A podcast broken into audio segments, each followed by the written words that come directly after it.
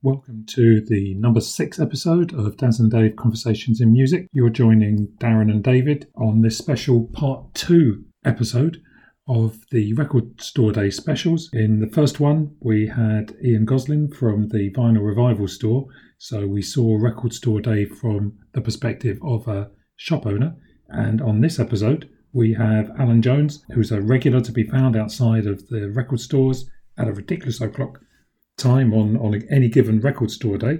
Before we start with episode six of Conversations in Music, this is a reminder to leave any feedback and comments that you have for us on our Facebook page, Daz and Dave, and where you are listening to us, whether it's in SoundCloud, Spotify, or Apple Music, please do follow us. And if possible, if there's a chance to leave a rating, you know what to do. Let's go on with the show.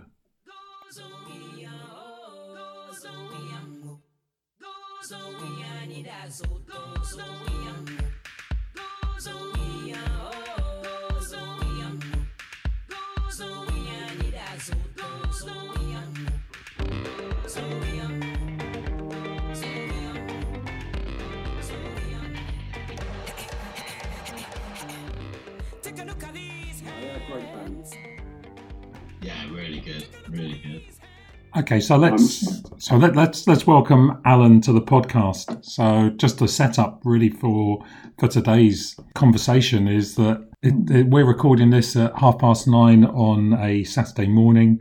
Um, pre-COVID, this was due to be Record Store Day. Obviously, that's now been postponed. And uh, Darren and I are delighted to be joined by Alan Jones, who is a regular participant. I don't know. Is there a special name for people who take part in these, Alan? I'm not sure. Oh, um, nuts. Nut, yeah. yeah. Uh, well, oh, music, music mad, I suppose. yeah. Bad. Infatuated. Sad. yeah. Many of those. Order. Um, yeah, absolutely. So look, we'll we'll we'll actually come on to the record store day itself, and we'll we'll try and recreate what it would have been like several hours ago, um, queuing, mm. and it wouldn't have been a great day for doing it, but we can talk about that then. Before we get into that, let let's have a chat about yourself, Alan, and your. Uh, how you came to music, where you started listening to it. I might have seen fairly regular posts about the record store in Tenby that you used to go to. Yeah, yeah. Um, well, my first sort of recollection of music, I'm told, was um, I used to sit on the potty uh, listening to what I called the band, right? Um, which was um, you know a portable transistor radio, and I think that's my earliest recollection of finding that listening to music was was great. I, you know, that's my earliest recollection. Um, which, uh, whether it's true or not, I don't know. But that's what I'm told. listening to the listening to the band. Brilliant. Brilliant. and and you and I about a similar age, aren't we? So we're, we're talking early 60s that would have been probably just pre-beatles uh, when you're on the potty anyway. Yeah certainly. I mean um, i mean aside from that um, yeah my sister was certainly a beatles fan and also my brother was into music. Um, my sister i remember having she had um, a great uh, like a cream and red dance set. Oh great. And like nice. a pile of you know seven inch singles uh, things like the Beatles. Uh, I can remember the Searchers, the Searchers, and uh, there'll be my because my brother was all, was a bit younger than my sister, but he was into weird Grand Funk Railroad, oh. Zappa, and Floyd, and and then in there as well there was things like uh, Harry J on the All Stars. Um, and again, for me, I was the labels were like a fixation. I can see the Harry mm-hmm. J and the All Stars. What used to really puzzle me is why when I looked inside the downstairs, it was like a grill, and I'm in there looking for like John Paul, George, and Ringo, you know, and and, and, then, and, and, and, again this was where are where are they? and, I would just play, sitting there listening, and in those days you just you didn't you need to put one on, you put a whole pile on, and they yeah. Finished one, and another one slipped down, and that played, and that repeated. And what about your folks, Alan? Um, I'd have to say that my mum and dad were really into like easy listening. I would say Jim Reeves, sort of novelty records like the, the Singing Postman. Oh, of course. Uh, and then also things like uh, Max Boyce, Life at, Live at Treorchy. Not a record, not a musical record per se, but like a live performance. I don't know if you've heard of him, Darren. Max Yeah, I have. I know a lot, but I know the name. Yeah, he's um, basically rugby song. Uh, so it was more like a sitting round the stereo, listening to stuff like this. Um, I remember their dad going out and coming home one Saturday. Well, Things always seem to happen on a Saturday with music for me. I was either buying music or something happened. And uh, he came back with this fantastic looking Russian stereo. Wow. It was highly polished. it was called the Rigonda Party Time. Really? Uh, I think I might, but and uh, I mean, it was a piece of fine furniture, uh, and for me, this was uh, you know going up to another level. Was this like a radiogram? Yeah, yeah, yeah, yeah. But yeah, so that was great. Again, I can remember things like uh, listening to old Shep by Elvis, and getting uh, Benny Hill, Benny Hill, Ernie. Oh, I that feels I could recite the whole of that now um, if we had more time. But Right. yeah. Reminds me of listening to Ed Stewpot then on Radio 2. yeah. yeah. Just look, It used to be Fire it. morning. three hundred pounds. Three, what, for a radiogram or uh, an Ernie song? Party time. The party time's on sale. Yeah, uh, I can. Love Uh, I can even tell you the B side was Tingalingaloo Oh, right. to Ernie. Can you remember novelty records that you bought, Darren? I've just thought of a couple that I did. The Streak by Oh. the S- Doodle, doodle. Which and My Dingaling, I don't know if I've never into Very novelty. Chuck Berry, yeah. Um, Um, I think I bought the the Wombles. I remember. Oh, the young one. the Young Ones Living Doll. Yeah. When they did that one with Cliff Richard, I did buy that one. Oh, that was good. Yeah, I, I Yeah, I bought that. I bought. Yeah, I definitely bought that. yeah. Still got the seven inch, I think, somewhere. But I've got the twelve inch. Oh, did you? Yeah. of course you have. Eh. it's not an RSD release, is it? no, no, not yet. Oh, and on the same, on the same theme, I bought "Hole in My Shoe" as well with Neil, wasn't it? oh, Neil from right. me. Yeah, that was Neil. good. Hurdy Gurdy Mushroom Man on the B side. Yeah. I didn't buy that one.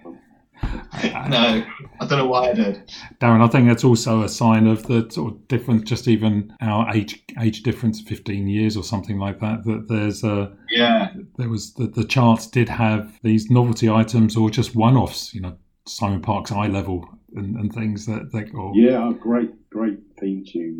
Man. yeah from Vandervalk, but they're they're things which, of course, people parents or grandparents went out and bought them and it shot them up the, the charts. Mm. Yeah, I in those days, they they did sell like shed loads. Yeah. You know, you know, they, you know, there was more places to buy it. You know, not just the record store. You, you know, it was Smiths and Woolies, places like that. yeah, The other memory I've got is, um, is my brother sort of getting into not just listening to music, but the high fidelity side. You know, it wasn't just well what we're listening to, but the quality on what you were listening to.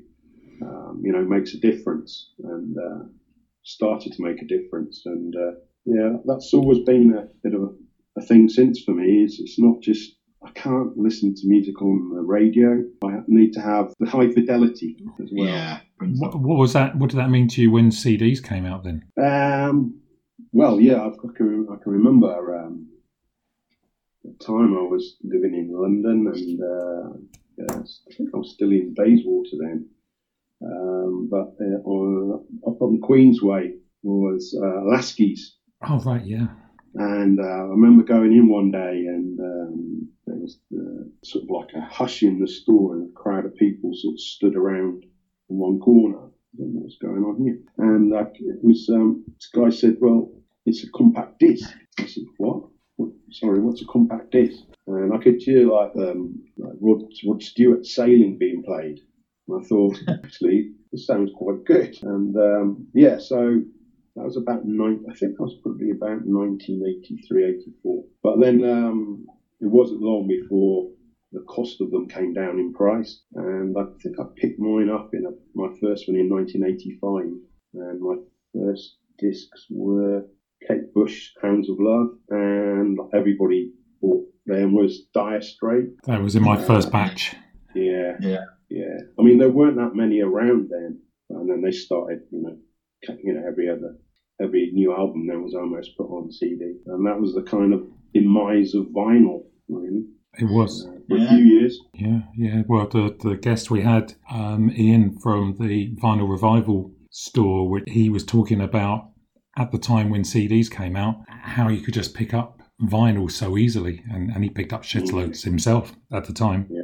Yeah, I can imagine. Mm. And uh, of course, then they they stopped producing a lot of things on vinyl or very limited editions. You know, only maybe 500 copies. Try and pick those up now, and you know you you can pay a handsome price for it. Of course. So uh, when you were growing up, then just just back to your Tenby days before you made it up to Yeah. London, um, the the record shop you went to is still there, isn't it? It's still there. It's um, it's one of the oldest in Wales. Um, 1947 it started. Uh, I think they mainly were then into like selling pianos and piano tuning, uh, but it's still going. And just I think uh, was Ali. I remember Ali was talking about. Um, he worked on Casualty as an extra. Yeah, that's right. Yeah, yeah. Well, the son of the owner of the record store uh, was on Casualty for a number of years.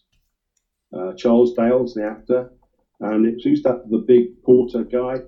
I never really watched it properly, but uh, yeah, I know who you mean. yeah, Yeah. big some big, big Mac is it or something like that?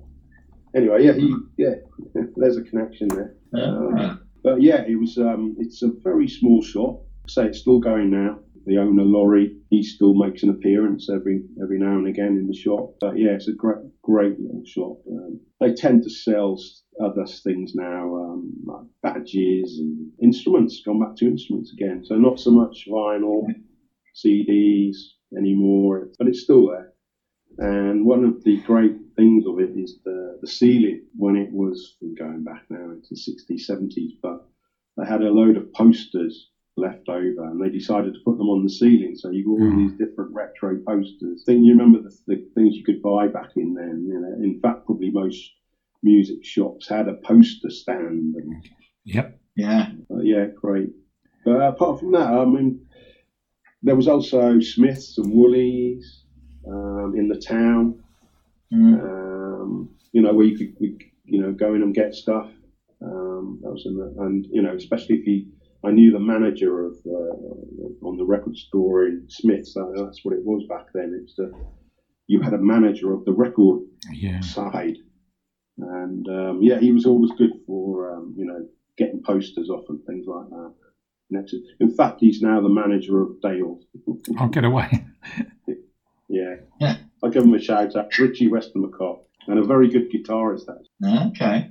So you would have obviously discovered music there when you were growing up. Um, I'm kind of fascinated about listening booths because I, I couldn't remember, but uh, another friend reminded me that there were listening booths in our local record shop when it first started because that was the best way to actually obviously try and, and, and listen to something, uh, try Yeah. before you buy kind of thing. Yeah, I've seen pictures of that. Um, you know, but I haven't actually not experienced it myself. I've seen pictures. Um, I think HMV, uh, Oxford Street had. I can, you know, can see it now, like a big line of these booths and cool dudes and sort of there with uh, hipsters trying stuff out. Yeah, so so then you moved up to London and you'd already mentioned Lasky's, but there was so much more choice then, wasn't there, in terms of record stores? Were you going to independents or big stores or secondhand stores? Um, well, to be honest, we weren't too bad off, um, you know, in, in Tenby because um, the, the, net, the biggest town, as it was then, it's now a city, was Swansea. And they had uh, Virgin, some alternate uh, independent records there as well, record stores there as well. So what would normally happen is um, we go to football on a Saturday to watch the Swans and uh, always find time to, you know, to pop into uh, the record stores we decide before the match what we were going to get, then afterwards go and get it, um, and then catch the train back to Tenby. But, uh, yeah, it reminds me then of uh, Littlewoods. Littlewoods used to do records. They didn't, did they? Yeah, Littlewoods. Didn't know that. And uh, yeah, uh, what else there was? Um, Menzies. All right, yeah. Did you have Menzies? You must have had Menzies down your way. Yeah. Yeah. Didn't know they did them, but I remember that. So we weren't too bad off for music stores really locally, and um, you know, and also uh, another way to get music was to ask your mum to order some from the Britannia Music Club. Yeah. Like a mail order. Oh, yeah, fell into that trap. Get- yeah, uh, where they kind of sent you like the rest stuff there, like Tubular Bells, um, Boo, Meaty Beaty Big and Bouncy compilation. But yeah, I mean, I had a great crowd in Tenby, all into music. I mean, I can remember sort of it be uh, maybe Sparks, Elton John, dare I say Gary Glitter, Sweet, Fox, you know, Bolan, Bowie, The Doors, Roxy Music, Slade, Wow. 10cc. And my group of friends, we, we were all really, it was strange. We were all into like football and all into into the same sort of music, and we all got on, and we, you know we'd go around each other's houses and playing music, etc., etc. But yeah, great times. And um, and then there was one guy in particular, um, Mally Coates. He seemed to be ahead of the the rest of us, and he introduced us to things like the Clash, the Damned, and the Saints, and Ramones, and and uh, and then the Stranglers. Well, that was it for me. It's That was it. Yeah. Game changer. Yeah, that, that really was a game changer for me. Uh, that's when I really hook, hook, line, and sinker into that sort of music, and and then uh, you know into the new wave genre, and, and uh, You were- we saw some bands quite quite local as well. Uh, I remember seeing in Swansea the Police, the Stranglers, Buzzcocks. Now you're Cool. talking. Have you got a favourite out of those? What was your Favourite favourite? out of those seeing them those live, the police back in their day, they they were very good. They were very. I can remember they were so professional. You know, even. Okay. I couldn't give a favourite properly. Really, they were all my all my children. Yeah, it's a horrible question, isn't it? Having to nail down a favourite. yeah. And did you? I was thinking. About, sorry, when you were saying about um, sort of the vinyl, the vinyl fading away a bit, and CDs taking over in the eighties. Did you manage to hold on to your collection, or did you get rid of some? Uh, I have to confess, I did. I did sell uh, quite a bit of music at that stage. Uh, Quite a bit. okay. Um, the people in my branch, Golders Green, yeah, they did well. There's certainly an XTC album that I really dread uh, every time I think about it. Drums and Wires, I sold it. But you know, but then I it was to buy the, the CD version of it. Dave's probably going to pick it out of his collection now. I'll send Yeah, it to- having a look. I'll have to go through. If I've got it, you can have it. oh, cheers, Dave. Excellent. Yeah, they were great days, and uh, I say then in the 80s, uh, January 1980, the world changed for me. I, I moved to London, joined the bank, NatWest Bank as it was. I joined in August. So you're a bit later than me. Yeah. Then I was open to the Virgin Megastores, uh, Our Price, um, which we didn't have locally in Wales, and then HMV. And the record and tape exchange in Notting Hill Gate, because I lived quite close to Notting Hill. Absolutely. That was great, that was great for, for stuff. But, um, It was a bit feral when I used to go in there, though. Hmm? It was a bit feral sometimes. Some of the. yeah, yeah, they weren't very uh, friendly. they, they weren't very cheery. Uh, you know, you'd think they'd be smiling working in a record shop, but no, they were quite miserable. Literally an exchange, or was there a bit more to it? Well, yeah, you could exchange vinyl, but I, I certainly never did. I was always going in and buying. I think a lot of DJs, radio pluggers, things like that, they probably went in and, you know, over the counter for cash. But there was there was always a phenomenal stash of stuff in there, and over you know three or four uh, different uh, stores in Notting Hill, not just Yeah. one store. You'd have a different store for Right. um, specialism in, in jazz and classical things like that. Yeah, great. Wow. And of course, uh, I had a lot of suddenly on my hands was a lot of disposable income that I never had before. So you know, you could you could go out and on a Saturday and, and easily you know spend um, fifteen quid, which was a lot of money in 1980 on a Saturday. Yeah. Yeah. that was a lot of money then. And you're paying, you're Um, paying sort of two pounds, weren't you, for an LP or something like that? Pound fifty, two Um, pounds. About three ninety nine. You know the chart stuff. Oh, sorry, I was thinking secondhand in there. And, Oh, secondhand, yeah, yeah, definitely, yeah. Around. Right. And of course, then you had some great venues as well to go to. Uh, Hammersmith Odeon, Palais, yeah, Hammersmith Palais, uh, the Rainbow, yeah, uh, saw a few there. Yeah, the venue. I saw quite a few Yeah. in there as well. Yeah, I used to love that. I used to be able to sit downstairs and order food. Yeah, that's right. And, and places like the Wembley Arena and Earl's Court. So, um, I remember seeing Floyd there. at Earl's, Yeah, I saw U2 at Earl's Court as well. That was one of the best times I've ever seen them. yeah, Really Nice. quite into U2. yeah, massive place, massive place. Yeah. I think the last band I saw there was the Spice Girls. Brilliant. I'm actually due to go up there this year with my son to see a Floyd tribute band. Uh, Yeah. It's um, Australian Pink Floyd. oh right, yeah. yeah, I've heard of those. Um, but Yeah. That's maybe 30 years Especially- since I've been there. yeah, uh, just getting off. Yeah, Spice Girls, definitely Spice Girls. Took my daughter, of course. you had to drag her along, of course.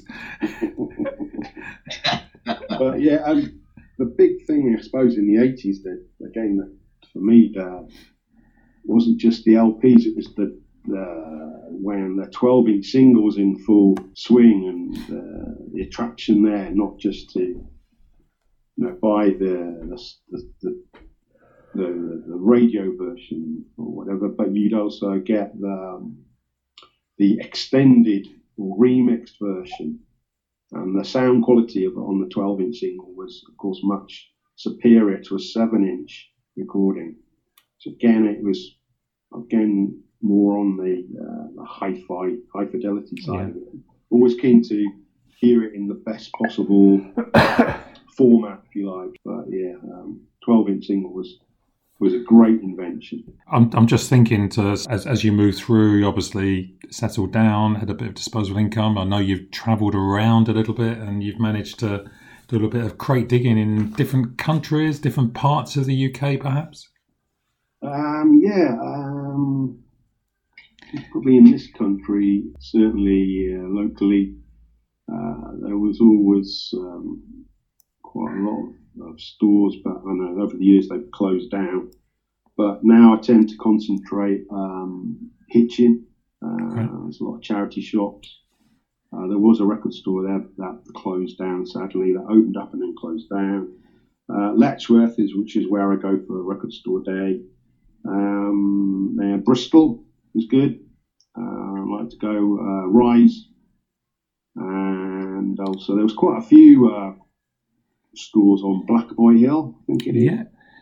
Yeah, a lot there. They've yeah they've they've certainly closed closed down over the years. But unfortunately, um, there's a, a great store. It's about two miles away from me. Uh, I'm in Luton, and they're called Vinyl Revelations, and he has about he has over eighty thousand on site. 80,000. On site, yeah. He's on um, and he's on Discogs. Um, and so you, you can I can go on his Discogs site and um, then I go in with the number and then he goes downstairs and he brings the he brings the item up. It's unbelievable. You've never seen anything like that. Yeah, so I'm fortunate for that. And Put, he's put, always having new stuff coming in. Yeah. that's brilliant. Put me right on this because I find Discogs is pretty rubbish to try and find something, especially if someone's got 80,000, even if they've got a 1,000. Well, what I tend to do just go on to his particular site Yeah. within Discogs, and then I'll put in just put in a search. You know, Right, yeah. Simple Minds. I'll see what he's got. Stranglers, see what he's got, I get it. Mm. and just go through it like that. And it's a form of crate digging from your own Yeah. from your own home. And uh, of course, you go down there, he'll show it to you. If, you, if the conditions not good, then uh, you just leave it. But yeah, it's a great way to do it. Um, some other great shops, um, Raves from the Grave in Frome. Oh, Yeah, I've been- I don't know you, Yeah, I've been there. They had a lot in there. It's really nice. Some some Yeah. stuff I got somewhere else cost me a bit in there. yeah, it's, it's, it's, let Kate listen. over, it's overwhelming. Yeah. All right, your wife's not listening. I'll be in trouble. that was one of my working away trips, and it was my the local record shop to where I was working. Which one did you go to? Have you been to both? Both what in Fro- was it Frome? Yeah, yeah. Yeah, both of those I think. Yeah, Yeah, funnily enough, the owner, uh, he, he's a Luton Town fan. I live in Luton. Yeah, so we started talking about football and that. Ah, apart from that, then um, in other parts of the world, yeah, as David said, I've been lucky enough to travel into Florida four times, New York, Boston. Boston was great. Um, uh, Newbury Comics, Oh, a, yeah. a great record store. A couple of record Yeah. stores there. They're quite, quite a famous, uh, famous store. Then San Francisco, uh, the biggest record store I've ever been in, Amoeba, Amoeba Records. I couldn't start to describe it really. I suppose it's a bit like going into your local PC world, and that's about the size of this place. And it's music, new music. It's secondhand. It's on the walls. It's on the floor. It's on the ceiling. It's just it. Well, you could spend a, a good two days in there and still not go for everything. But yeah, that was on a different level. Um, Rasputin was another good one in uh, San Francisco. Um, Chicago was um, was great. There's uh, uh, it's a really quite a small shop, but Dave's Records again hard to describe. But you go in there and you see stuff you've never ever seen before, and or you'll see mint copies of stuff that you bought, you know, maybe in the 80s. Yeah. And, you know, some of it's still sealed. Wow. And you know, he wasn't, he didn't charge rip-off prices. I remember getting a Morrissey bootleg there, which was which was great. Uh, and then um, also in Chicago, uh, Dusty Groove. And uh, the day that we went there, it was like the lead up to Record Store Day. It was like the week before it's going to be Record Store Day in, in the States. And we went into Yeah. the store and uh, it was pretty empty. And could see some guy there with a, like a tripod and camera and a, a lady there. Anyway, the store was pretty empty, and they were talking to the owner. And, and, and the next thing, this lady came over and said, uh, "Would you mind? Uh, are, you, are you interested in Record Store Day?" Or, or I think I said, "Yeah."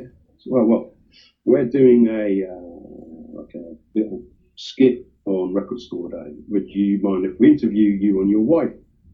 And so, yeah, we got interviewed. And, uh, and it was broadcast on CBC, which is the Canada, not Canada, um, Chicago Broadcasting Company. Uh, Wow. Yeah, and I, somewhere on YouTube it exists of me. Uh, I know I think I'd been in America, America at that time for about three or four days, and my accent was like I was Yankee Doodle Dandy. You know, suddenly developed an American twang. But yeah, that was great. And, uh, yeah, and al- also, um, yeah, the uh, Vancouver in Canada, right. uh, some great stores there, and um, in fact, my first ever record store day experience was in Vancouver. It was uh, we were there for scheduled to be there for a week on holiday, and then this thing called the the volcano Yes. got up, and um, we were stranded. Uh, we had to st- stay in, in Vancouver for an extra week, um, courtesy of uh, Virgin Holidays. Oh, okay. And luckily, uh, then on the Saturday, it was record store day, so off I went and bought a couple. I think I bought the Flaming Lips. Um, uh, the Flaming Lips does Dark Side of the Moon. I know you like Flaming Lips. yeah. yeah, yeah, exactly. Yeah. Yeah, I don't have that one. great. Uh, yeah, so that was my first record store day experience. That was 22, 2010. That goes back a bit. Look, that's a really neat segue, really, into Record Store Day itself. Um, so- Yeah, I- I've been, been out already. oh, look at that! Excellent. Um, where you guys were. Alan, Alan's just showing his Record Store Day plastic bag. I've got that one. I, I normally carry that one down to the shop. Yeah, that's But perfect. it doesn't make you on there. And and when Alan joined us earlier on, he was there in his dressed up because you you normally start fairly early in the morning, and it's pretty cold at time. So when you started, you, you had a full regalia on. Yeah, the, the I had my big winter coat on, and uh, Charlotte, uh, my daughter, she always accompanies me when when she when she has been in the country, and she puts on what's known as the maggot mac, a big padded coat. Um, but um, it's uh, it's it's on average around about two o'clock we tend to get there, and every year we say, well, we're going to get there earlier, and uh, we we don't, and inevitably there's 25 people ahead of you. at two o'clock in the morning. Yeah, That's something, isn't it? Yeah, I mean, um, there are some sad people out there. This is relative, isn't it? I mean, who's going to start queuing the the, mo- the one o'clock in the afternoon of the on the Friday to be first in the queue? There's some sad people. Have you never done that? yeah. No, I've never done that. I, yeah, I think the earliest has been about two o'clock. But I mean, even then, that is daft to do it really. But um, starts about um, six weeks beforehand when the list comes out. That's always a big day, and um, you know, rush to get home and get onto the site. But to be honest, uh, in recent years, there's been quite a lot of stuff that's been leaked beforehand. Yeah. Uh, um, probably partly my fault. I go looking for it, and uh, uh, you know, you, you get an idea of the list um, before it's properly, you know, published. But there's always some surprises, things that people, you know, didn't know was coming out and things like that. Um, and it's an intense study period then for for six weeks, deciding what you're going to go for, what you can afford. And, you know, the prices have gone up um, over the years. I've got some got some lists here of Oh, previous ones. previous ones in 2018, but I think I've got one year, 2014. This one's got no date on 2014, but you know, even then, your uh, your Adam and the Ants, Dirk wears white Sox. Uh, that was a white LP, I think. It was 22 pounds, Yeah, even in that one. 2014. You got that one? I bought that one. Yeah, Yeah, Really nice, great, great album. yeah. Um, yeah, so uh, yeah, and then um, you can uh, the record store that I go to is David's uh, bookshop in Letchworth, but they have a music store, music side as well, and uh, they always like you to um, give you let them have an idea of what you. Um, obviously, they can't reserve it to, for you because that's not in accordance with the rules of Record Store Day. But they'll do their Right. best to try and get as many copies um, so that they, you know, pe- that people want. So, um, you know, if you want that obscure uh, DAT tape by um, some obscure band, uh, of which there are only 50 copies done, then they'll do their best to try and get it for you.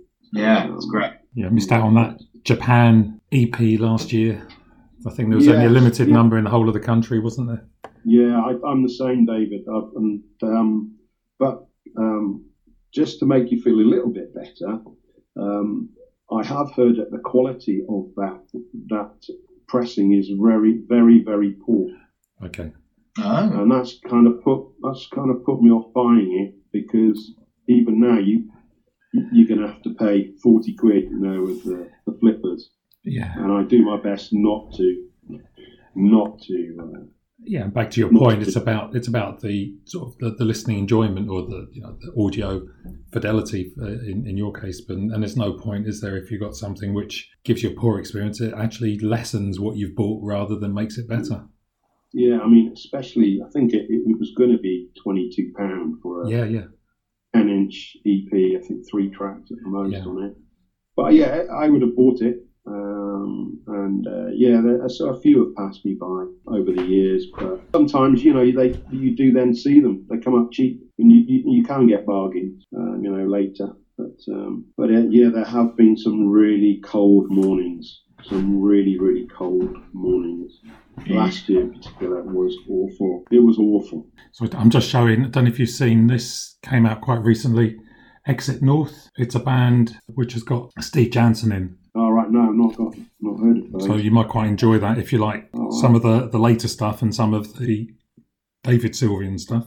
yeah, I'm uh, yeah big fan of David Sylvian. Give give this one a go. I'll send you details over after. So it's uh, Exit North, Book of Romance and Dust. Lovely album. So you mentioned flippers. So let's just talk about your your 25th in the queue. I think it's very well organised, isn't it? They let you in in Yeah, it's Waves. very. First time I went there, 2011, and I didn't really appreciate um, what was going on at the time. And I didn't, to be honest, I got there at two o'clock, but two o'clock in the afternoon. Uh, and I walked in and there was nothing left. There was just boxes, empty boxes, and um, I think I'd managed to pick up Queen Storm Troop, Troopers in drag on seven-inch pink vinyl, and uh, Michael Jackson dangerous. Okay. Seven inch, you know, you could see I was so desperate. Yeah. get some. Uh, and I probably scraped the barrel there, certainly with that Michael Jackson uh, stuff. uh, but yeah, it is very well organised. Um, they uh, the guys normally open, they're at the shop by 7 p.m. and they'll come down then with um, free tea, coffee. Uh, you can buy a bacon butty, and it's yeah, it's very well organised. They'll start giving you say these lists yep. uh, of everything that they've got. Right. Okay, that's good. You That's know, good. it's got about eight pages worth of stuff here. And you get the to marker pen. Alan is just rifling through a Yeah. sheaf of paper. Does the, Yeah. co- the coffee come from Dave's coffee shop, the one in between the bookshop and the record shop? That's exactly exactly that. Yeah, the, the, yeah. Have you been there then, Dave? No, it happened to come up on yesterday's podcast. So Ah, right. Ian Yeah, no. Ian plugged Dave's music as, as a as a great record shop in his vicinity. Yeah, no, it is. It is excellent. But yeah, um, and then at eight, eight eight o'clock they open, and and they you walk you walk in in an, still an orderly queue. Uh, they then will serve two people at a time. So you basically hand over your list, and Oh. then they'll they, they they they go through it and they start ticking things off, and uh, gradually a pile of records starts building in front of your eyes Amazing. and they and they say, "Oh, uh, sorry, we run out of that one," and you go, oh. Uh, "Yeah, that's always a dread." Um, and they say, "Oh, actually, we never got any of those any in the first place. Oh, we only had one of those." And so, so, so, you know. Um, Yeah. But yeah, generally over the years, I've, I've, I've kind of got almost everything I've wanted. That's brilliant. Uh, and no issues with um, uh, anybody trying to get ahead of you in the queue and, and things like that. If you, you know, for, you know, so for example, in the middle of the night when you need to go and Yeah. relieve yourself somewhere Yeah. in in Hitchin, sorry, in Letchworth, you know, they'll just keep you the place in the queue for you. And you just go. So Yeah. uh, it's uh, Quite a nice panorama. yeah, and, and and you know, you keep seeing the same people there every year. Yeah. And they'll walk the queue and say, "How, how hi, how you doing?" You haven't seen them for twelve months, but you know, it's just Yeah. Community, the isn't it? guys who, who and the guys who are always there, they're only there for, for David Bowie. Yep. Inevitably, Yeah. there will be David Bowie every year. They're only there for David Bowie. Um, and uh, I can remember one year to being a year where I got there quite latish. Um, when I say latish, about half past four in the morning. Uh, it, um, uh, they sort of shout down the line, you know, when they start to Right. run it, run out of things. And then you, you see people leaving the queue suddenly, you know. Oh, really? that. What? Oh, what? And it- oh, they, they, they've been there all night and then they, they just leave the queue, Oh no. which is a shame. Yeah, Yeah. But, um, but on the whole, it's very, very friendly, great atmosphere. And if you get what you want, it's all worthwhile. It's a lot of hard work for them, isn't it, to go digging out all of the records from your list? But I suppose it avoids all of the bun fight that you would have otherwise. Yeah, because uh, I just don't see how it, it would work. I mean, we they have done different, have done it differently in previous years, where they have you know have had it out on tables, and you just can't get to it. Um, and probably in those days it was a little bit uns- more unsavoury, in as much it was a bun fight here. But I prefer it like this. Um, you do get one or two hisses from further down in the queue um, when you walk out with your bag, but uh, you, you know you want to get you want to get what you got to get. You've got to get there early. You snooze, you Yeah. lose. You snooze, you lose. Exactly. That's all right. Just going, going to go back to the flippers type thing. Do you think that um, all stores have a problem with flippers, or do you think it's sort of isolated, just occasional people? I think it's a certain type of person. I, there certainly will be those who will buy something if they have the opportunity on the base, basis that if they sell it for double the price they paid for it, then that's going to maybe pay for a few of their the, the records that they, they really wanted. Um, but um, unfortunately, I think somewhere in the, somewhere in the process, people are getting their hands on this stuff before it actually hits the hits the record shops itself. Yeah. Somewhere in the process, Um, no matter how you try it, somewhere in the distribution, copies are are being got at, and then of course, you know, because you know they'll be on they'll be on on eBay, you know, maybe a week before Record Store Day actually happens. Yeah, So, so how can that be? You know that so that- that's put a, quite a few people off. Uh, but yeah, I, I, to resort to buying items off eBay from Record Store Day it really is the last resort. Well, then that's just encouraging the flippers, isn't it? If you do that. Uh, yeah, it is, but uh, yeah, I can't think of more than one or two where I've actually Yeah. done that. No. If you're getting That's 80 90 really- percent on your list, then then it's a it's a weekend of enjoyment, isn't it? Yeah, um, I think last year I got about 27 items. There was, uh, yeah, just the, just Japan I couldn't get. Right. And I refused to pay some silly prices. Rightly so. Yeah. Um, but yeah, to answer your question, Darren, it is out there, unfortunately. Um, Mm. and I think some some people are deliberately, you know, finding a way to get at the merchandise before it actually hits the, hits the shops. And Yeah, that's a shame. um, That takes a pay lot. big money, and unfortunately, people will be, will pay big money, Yeah. um, especially when some of the stuff, you know, is not available, you know, in the states. So people will, you know, will buy the stuff which is only released in the UK and vice versa. I think the only recent one I managed for a few years ago was um, the Cinematic Orchestra. There were 800 copies of um, Ma- Mafleur. Yeah. Fleur, and uh, on blue vinyl, uh, only 800 copies, and um, I managed to, to get that for about 27 pound in the end, second hand. So that's not too bad. Okay. Yeah, they do come down fairly quickly, don't they? A few months afterwards, after they're going to s- inflated figures on eBay, they do Yeah. tend to even out a bit, don't they? And Yeah, if you're prepared to wait and sit it out. Yeah. Yeah, certainly I've seen ri- some ridiculous prices. I think uh, just in the week. I think the Manic Street Preachers 12 inch that came out a few years ago. Uh, Yeah. The remixes it was 4.99 plus postage. Right. You know, Wow. you know, Yeah. sealed it, and it said 27 sold. I mean, so how do you? It tells you everything, You know, how it? do you get your hands on 27 of those in the first place? No. Yes. 27 sold. yeah. So, uh, but yeah, great. It's a great day, and uh, yeah, it's just. Yeah, I was quite sad last night that I, you know I wasn't you know going out, but then I saw the rain this morning. I was quite happy I wasn't. Anyway, it's going to be Dodged in a bullet. Dodged a bullet. With a bit of luck, yeah, with a bit of luck, it's going to happen in June. Oh, good. Oh, is it don't June? think I there is. hope Yeah. somewhere, but hopefully June. I don't think so. Yeah, maybe June next year. Might, might be a moving day. Yeah. Uh, and before we close on Records Day, Record Store Day, uh, do you, do you ever go in for any of the Black Friday sales? Um, I have. Uh, I think Black Friday is more for the US market. It is, yeah. Um, you don't get that many items released in the UK. Um, it's certainly nowhere near the, the on the same level as, as Record Store Day.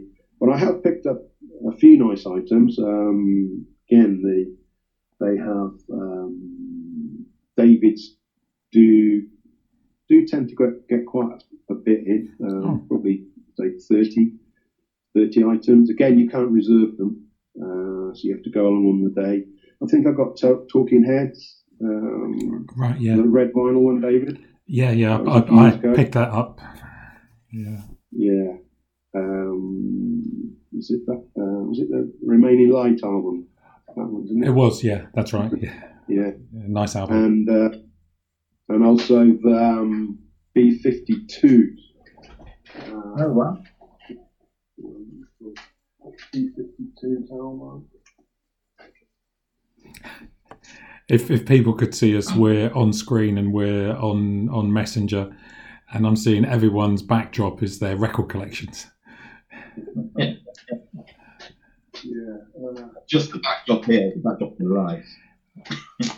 Cosmic Surf. Oh, so this? this is the um, B52 um, Cosmic thing. Yeah. And uh, I didn't know that one came out. yeah, very nice. Uh, Oh, Oh, like a excellent. multicolored, multicolored. now that is Yeah, beautiful. Showing us Yeah, a so I mean, multicolored of disc, Yeah. which looks great. That was that's lovely. Um, so that was a Black Friday. Um, again, they're not cheap though. That, that cost me about thirty quid. Mm. Um, you know, but it's a nice item, and um, you know, part of the thing for me as well is the coloured vinyl aspect of, of stuff these days and what you can pick up. Um, but yeah, I, I, there's not so many items, but you can pick up some some some decent stuff on Black Friday. Yeah, I just wanted Pearl Jam this year, Pearl Jam Unplugged. And I managed to get, there was two copies when I went in at nine o'clock, so I was quite happy Yeah. with that. A Yeah. disappointing behind me to it, but that's the way it goes, isn't it? There was a nice U2 one, I think, um, a couple of years ago. Um, there was quite a limited. Forget what the what the album the, the song was now, but um, Yeah, the 10 inch, wasn't it? yeah, I think it was ten inch. Was that the Long Walk to Freedom, the Mandela one? Uh, there was that one. Yeah. Uh, but I think unless I'm getting mixed up, there was one which was black with a white, very similar to that B52s. It was black Oh. with a white ring in it. Right. Uh, the Black Blackout was the song, wasn't it? Yeah, that was. So I don't know if you picked that one up. I didn't manage to get the ultra rare numbered ones, but I did get one of the slightly less rare ones. Ah, right, okay. I yeah. think that, was that was very limited. That was Yeah, very limited. Yeah. So I picked up quite a bit of U2 uh, picture discs. Uh, in fact, that, the one I, that was last year, I haven't opened yet. The 12. Okay. Yeah, I think it was a bit of a live thing. And uh, yeah, Yeah. upstairs, I've, I've probably got about a hundred items I've not yet opened. Europa EP, wasn't it? I think. Hmm? The Europa That's it. Yeah, that's the Yeah. one. That's. Yeah. Yeah, talk about Hollywood. Sunset Generation, they got all that stuff. Hear that meditation on that FM station? Man, yeah, talk about some Right, I think this is the part where we move on to the Hollywood collection. All right, Mr. Mm. Hollywood. Mr. Hollywood. um, just a bit of If I can just tidy up a little bit. Uh, yesterday, unfortunately, our our guest needed to uh, disappear at the end, so he didn't get a chance to um, tell us what he was going to recommend. And he has said that for Mark, I don't know if you can see this. This is Love Forever Change. Forever changes. Forever Changes. Yeah. Indeed, yes. Uh, 67 album with uh, the, the last, the third and last album, I think, with Arthur Lee on it, or last album with, uh, for that band, uh, with Arthur Lee as the, the, the band leader, uh, guitarist and vocalist. Smashing song, or smashing album on there. Yeah, I've got. I think I've got that on CD. Um, definitely. What's the sort of standout track on that one? Well, I got, Um, it was covered by somebody quite recently. I say recently in the last ten years. All right. right. I can't think of it now. Um, Calexico, I think, covered it. Oh, did they? Oh. Yeah, definitely one track on that. Anyway, it'll come to me. Yeah, no, that's a, a good uh, addition, uh, addition there to the Mark Hollywood collection. Yeah. So I was just trying to see if I could find. Yeah. Yeah, it's actually the first track. It's Alone, uh, Alone Again or. Alone, Alone Again, or and Yeah. The Damned covered that. Well, Did they? Ex- yeah, I'm pretty sure. Brilliant. That's an album I Sure they did. Yeah. So, Alan, the album, so yeah. Uh, Well, you can listen to it next time you come round, Darren, see if it's Yeah. your cup of tea. So, Definitely. Alan, have you got uh, an album that you, you managed to whistle down one that you think Mr. Hollywood should have in his uh, in his uh, nascent final collection? well, this was, as you know, this was would be a very hard choice for me. yeah. There's so many great albums, and I know already. So you know the ones that you've put in, um, Flaming Lips, down for you, isn't Yeah. it? Um, Hiroshima, Red Vinyl, Red Vinyl. I hope. Yeah, absolutely. Beautiful copy. Yeah. Uh, David, I can't remember what you. Mine was the say Serge Gainsbourg album. Oh yes, yes, yeah. I'm trying to get. I'm looking at that at the moment. Right. There's a copy um, in.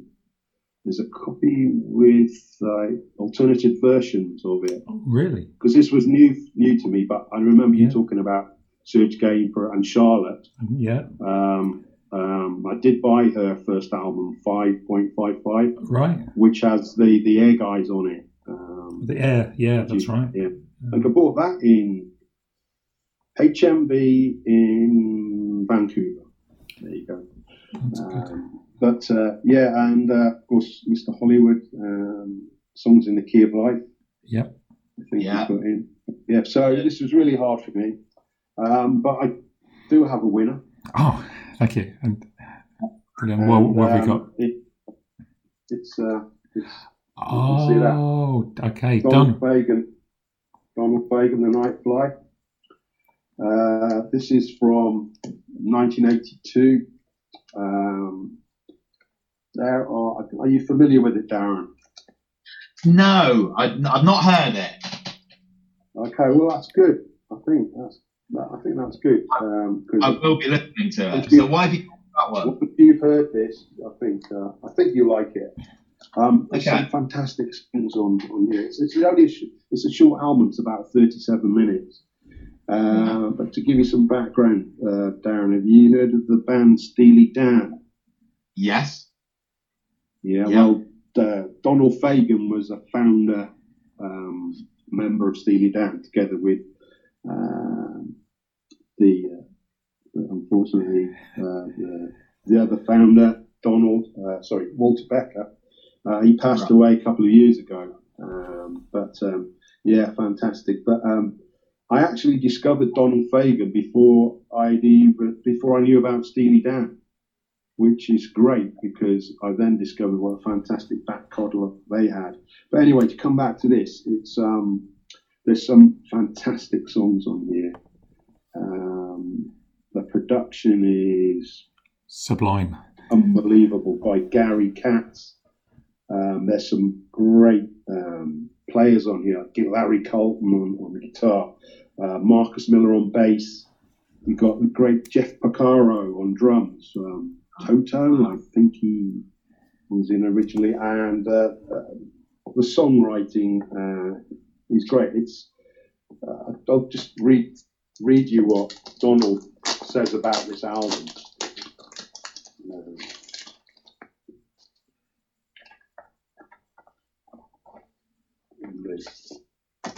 The only thing with this is a very tight cover, but uh, he says uh, the songs on this album represent certain fantasies that might have been entertained by a young man growing up in the remote suburbs of a northeastern city during the late 50s and early 60s, i.e., one of my general height, weight, and build. And uh, so I can't really describe the songs. You have to listen to them, and once you have, you'll be hooked. You will be hooked. Um, it's um, yeah, I've, I've got it on. Again, it's become over the years a great um, track for testing how good your hi-fi is current, currently sounding, and um, like a, an antidote to uh, hi-fi-itis.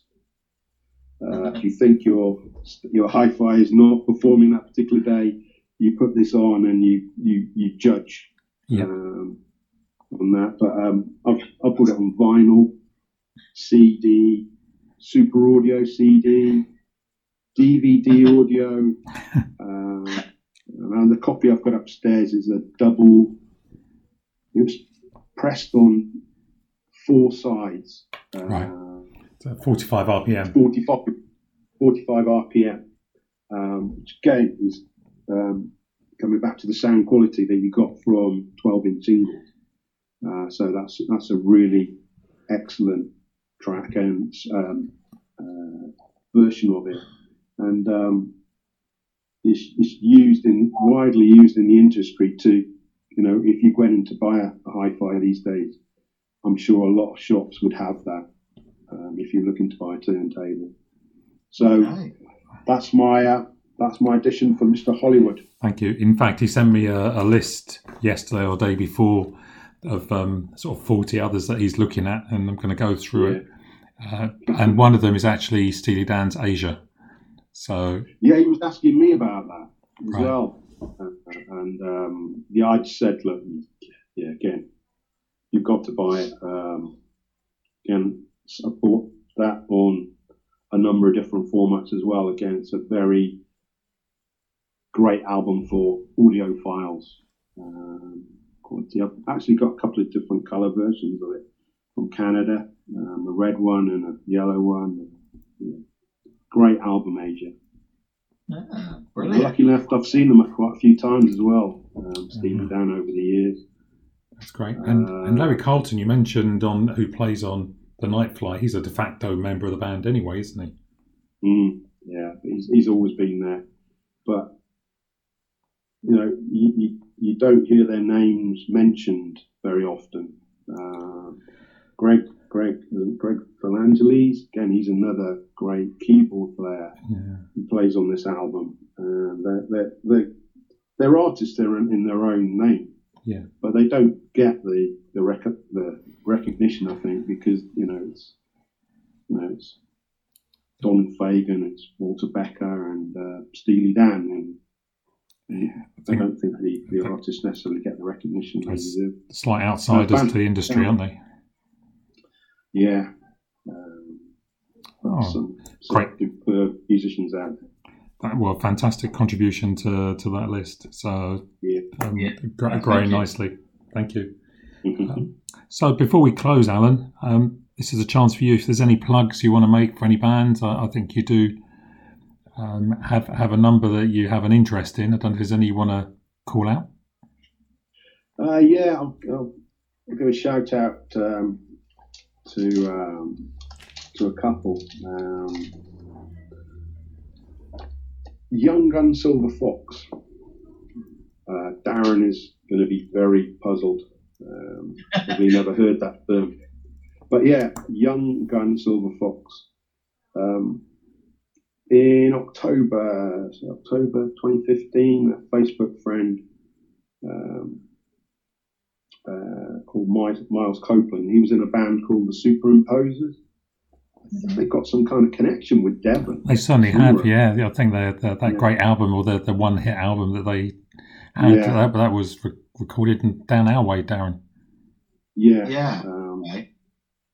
but um, anyway, he said he, he suddenly um, started playing a, a, a video on, on the site, uh, Miles' site, and it was called "You Can Feel It."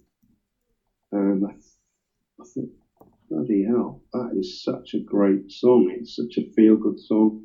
I couldn't stop playing it, and um, eventually an album was released in uh, November 2015 and uh, on a German record label called Légère Records in Hamburg and uh, the album was called West End Coast and it's um, describe it is a it's like a fusion of Hall and Oates, the Eagles, Fleetwood Mac, the Doobie Brothers, Michael McDonald, Supertramp, if you can think of a, a fusion of that sort of music, and um, it later has been described as yacht music.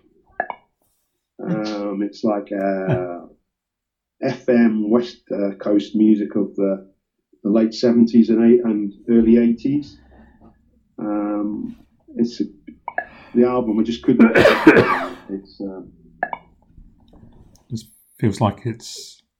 Oh, yeah, I've seen that one before, and it's autographed. You're showing us that, that Yeah. album. That's that's the album there. Great, great sleeve. Uh, yes, um, the guys who are who are the, the, who are in the band is, is Andy Platt um, and Shawn Lee. Um, uh, um, Andy Platt uh, is keys and vocals. He's in a band called Mama's Gun, so that's where his name comes from, Young Gun.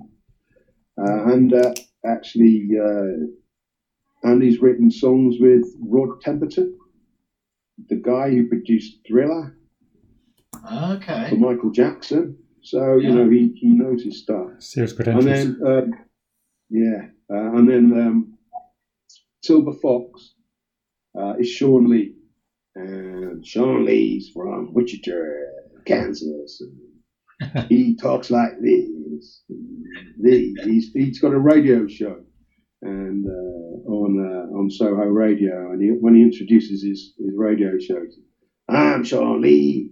This is my radio voice, and this is my normal voice. Sounds totally Iggy. Yeah, no, he's uh, he's a great great chap. He's a mun- um, multi instrumentalist um, and producer. Um, yeah, he's been produced the last Saint Etienne album, I think. Oh, really? Wow. Uh, um, session guitarist, drummer. Uh, he's made over forty albums himself. Um, you've probably never heard of him. Um, Shawn Lee Ping Pong No. Ping Pong Orchestra. No. Um, he's the, he drummed on the last Robbie Williams album, and he's also played on one of the Spice Girl tracks. Uh, he was Wow. saying the other day. Um, but um, it's a great album, and uh, if you like any of those bands I've mentioned, um, it's it's not a cheesy kind of reproduction of these bands. Uh, it's their own. It's all their own songs, although they do do a cover live of um, "Sarah Smile" by Hall and Oates. Um, but it's a fantastic album. The standout tracks, "So Bad" and "Saturday," and then a couple of years later, they they released the second album, um, "AM Waves." There you can see Shawn. Shawn Yeah. Andy. This Brilliant. is my radio voice. this is my normal voice. nice one, Alan. And uh, and then the third album just came out this year called Canyons. Okay. Uh, it was it was almost come at the last minute. It's, um, girl, a girl called Eddy. All right. Okay. Yeah. Yeah. Um, but I, the only what I know about this lady, um, the real name is Erin, and uh, she Erin Moran. She um, she did an album about twelve years ago, uh, which I've got but I haven't actually played yet. Um, and then she's brought this one out, and there uh, the reason why I sort of picked up on it because there were they were saying well, some of the tracks sound a bit like um, Prefab Sprout, Oh, and Oh, wow. then also uh, also chucking in there um, Steely Dan, and Yeah. um, there's definitely a correct one of the tracks on here called Jody. That is that is a Steely Dan track. Uh, but yeah, she's a, it's a great um, great album. It's only come out this year, uh, but I'd, I'd recommend a listen to that. Pardon me, excuse me. Um, Brilliant. I will have a look. been around. It's got a great video on YouTube. Uh, Okay. yeah, so I recommend that, and uh, certainly Young Gun Silver Fox. I've seen them five times. Uh, they're great. They always come and speak to me and speak to Charlotte. And Charlotte gets a shout out from the stage sometimes. In fact, I brilliant. was supposed to see them at the Jazz Cafe on uh, last week on Thursday, but again, that, that was cancelled. So Wow. Alan, thank you very much. Sorry, Darren, you can ask something. No, I was just saying. Thank you very. much. Wow, there's a lot I've got to listen to there. Uh, yeah, um, hopefully you uh, you'll find something new that you like in, in that one. Brilliant. Looking forward to it. Looking forward to it. Um, I think Yeah. you and I need to arrange to meet up when you come to Bristol sometime or when you're down Somerset way, Wiltshire way. Yeah, um, so I go. Um, my uh, outlaws live in um, quite near Cheddar, Right. Um, so I, I mean, I go go to um, Weston-super-Mare. Couple, there's a couple of records, good shops there actually uh, for, for old stuff. Uh, but yeah, I do go into Bristol. Um, it's a shame that Rise is closed, but Yeah. Got Rough Trade now instead. Um, but yeah, it'd be great to meet up with you. And in fact, you've got a good record store in Newton Abbot as well, as well, haven't you? Yeah. We're very yeah, lucky. wouldn't mind, uh, yeah, wouldn't mind seeing that at some stage. Well, let's organise that. And we've got another one, the town over, Drift Records in Totnes as well. So Oh right, yeah, I've seen them on. Um, I've seen them on advertising. they have a festival each year. The um, trying, its name escapes me at the moment, but uh, yeah, they have a, a music festival that they sort of curate and, and they bring bands in. Yeah, they've got a label, I think, haven't they as well? I believe so. Is there a Yeah, label? Griff? Think, Think, isn't it? Think Records. Oh, Dink, that's it. Yeah. yeah, Yeah, Yeah. I four record shops are in on that, aren't they? yeah, yeah. David's is. Um, unfortunately, when I the ones that come out, I think I don't know that band. I must be getting old. If you go, Alan, I went. You know, if I ever go into Drift Records, I, I normally pick up some interesting stuff, but I only know twenty percent of the bands. It's not full of the Stones and the Beatles and and, and Meatloaf and stuff. It's um, it, it's a yeah, it's, it's a it's a treat. You're you're wading through fantastic vinyl that you don't really know, and you, you have to play a few just to to make sure you on the right path. Yeah, I have did pick out one of the Dinks. Don't So know. I'm getting old. I've got too many records. I don't know what I've got now. can't remember them all. Good job it's in alphabetical order.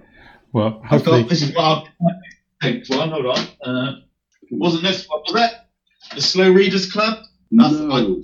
Highly recommend that at the moment. Yeah. And that's a very rare Dinked edition as well. All right. Yeah, I've heard of the Slow Readers Club. Yeah, Uh, very. what sort of they've, been going, they've been going for sort of six or seven years, but they're they've just got in the top ten of the album charts with this one. Oh, right. Yeah, it looks a lovely cover. I say they Yeah. they always push the boat out in terms of quality and um, oh yeah. Very nice. Pink Oh, splattered. yeah. Ooh.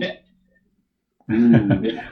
I recommend having a listen to that one as. Alan, we'll leave you to go and do a bit of googling, see what you can find, and uh, maybe during the lockdown you can get through some of those hundred albums that that you haven't opened up yet.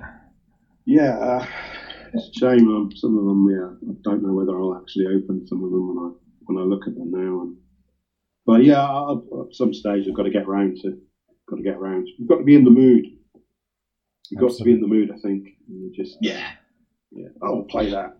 Yeah. Oh, cool. Good. Okay, we're going to let you do that. We're going to close. Uh, Yeah, nice to nice to meet you, Darren. Thank you, and you. Thanks for your time. Nice to talk to you. Yeah, thanks very much. And okay. uh, Have a good day, everyone. Stay safe. yeah, see ya. Thank you. See you, David. Bye.